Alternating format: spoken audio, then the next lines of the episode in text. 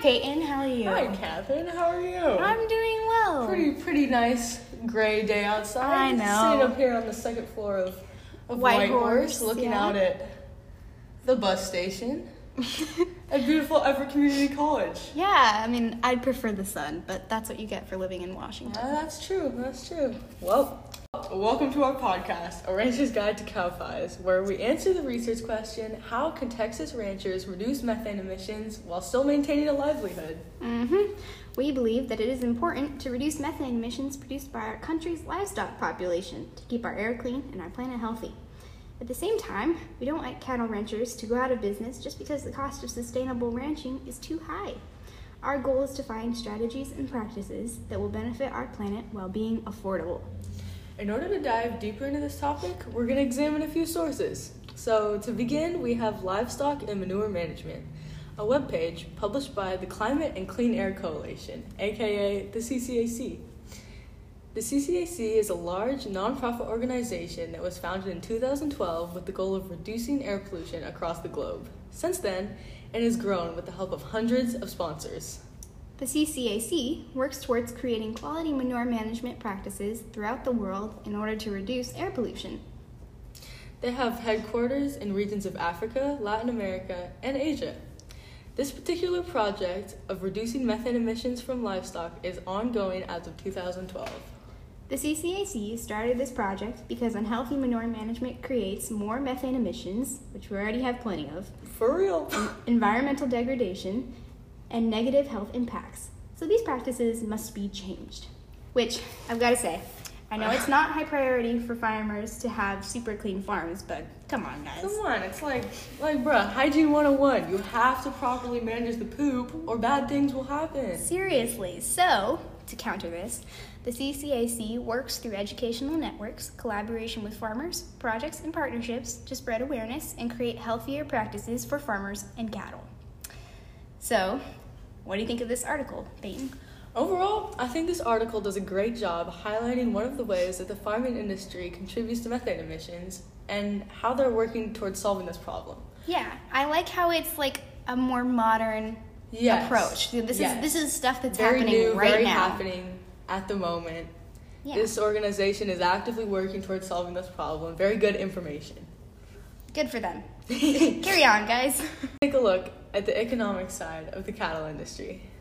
Our next article is called The Price of Meat is Going Up Ranchers and Corporations Are Split on Why. It was published by NBC in October 2nd, 2021, and written by Phil McCausland.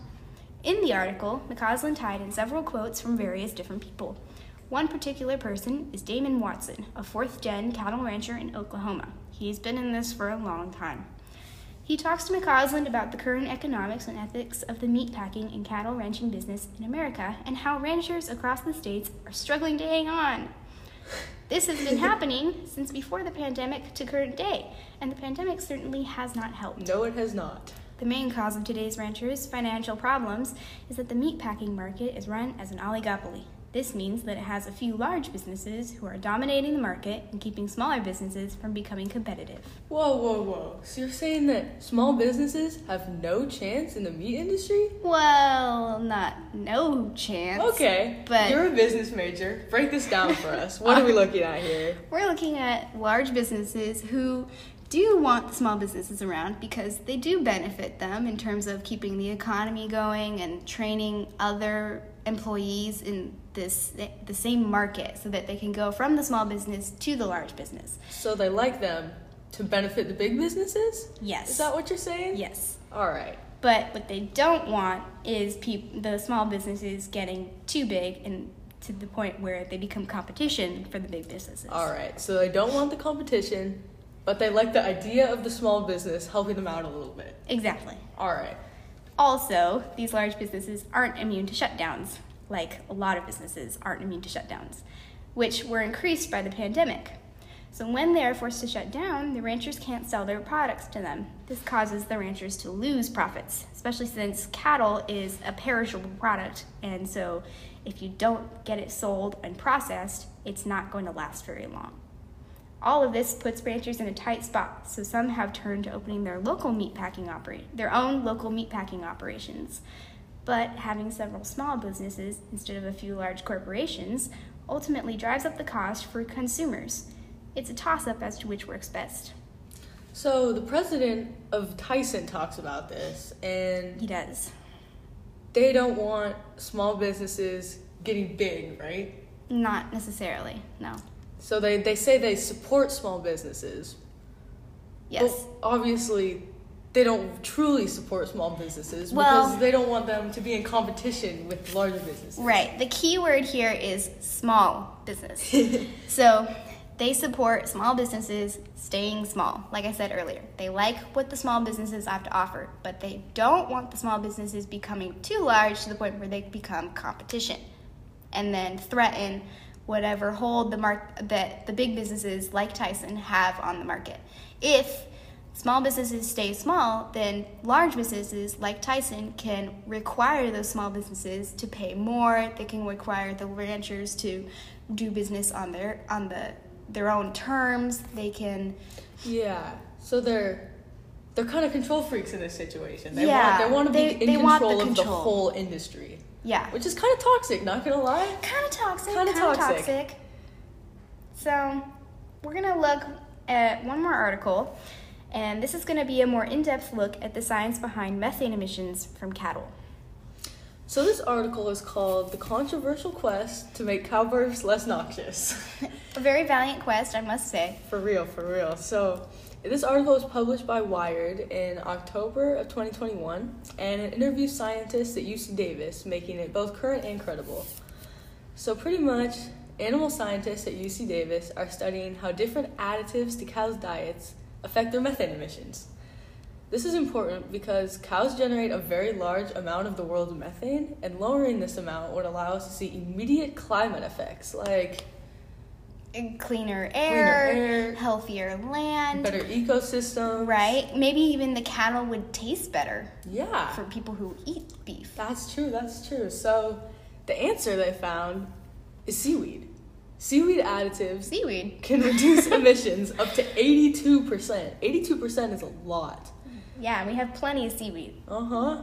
And these these seaweed additives, they can be added to feed or for grass-fed cows like a salt lick or even in their water.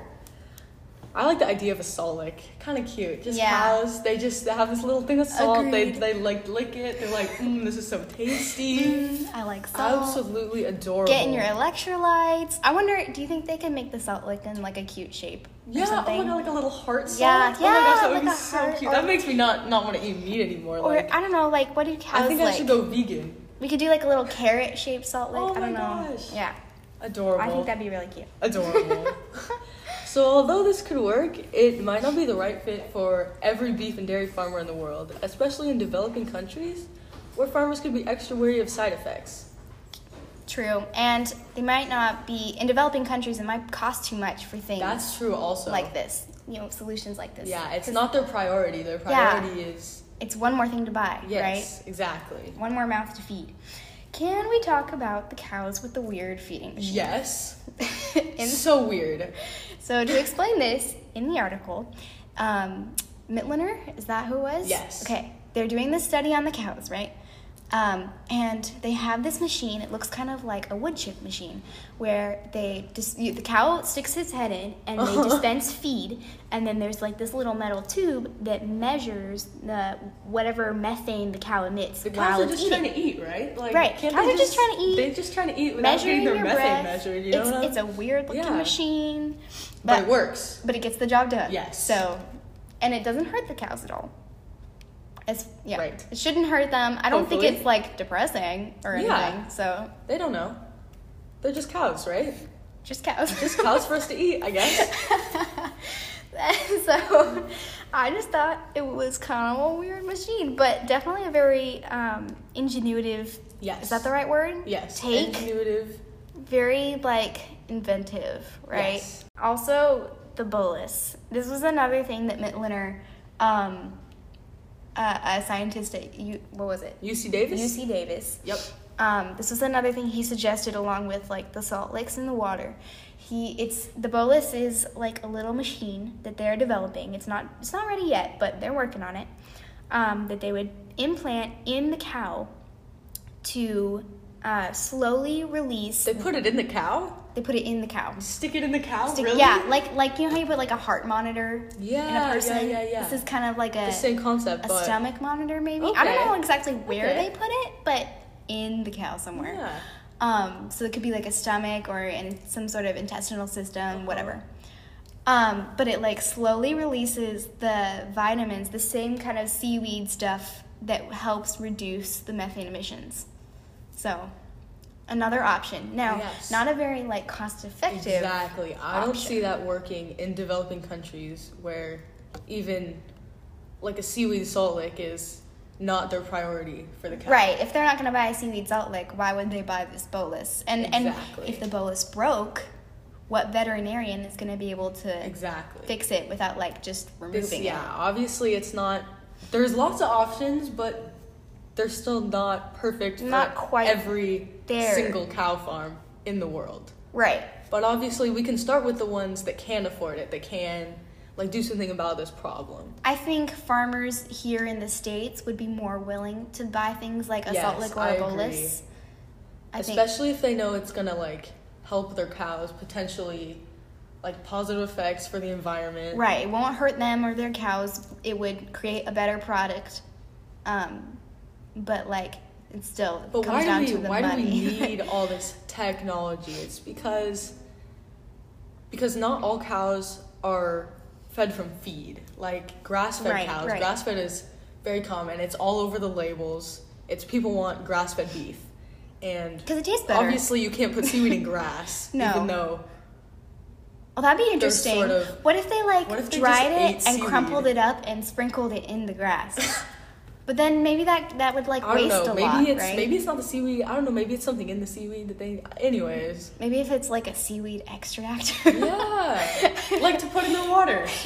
Perfect. Something like All that. right. Well, pretty much, almost every cow bodily function, like burps and farts and their poop, all produce greenhouse gases, which is negatively affecting our planet. Nasty. Ew. Gross. I mean, we do it too. So yes, it's that's not true. just them. That's true. And it's not the cow's fault, but it is the cow's fault.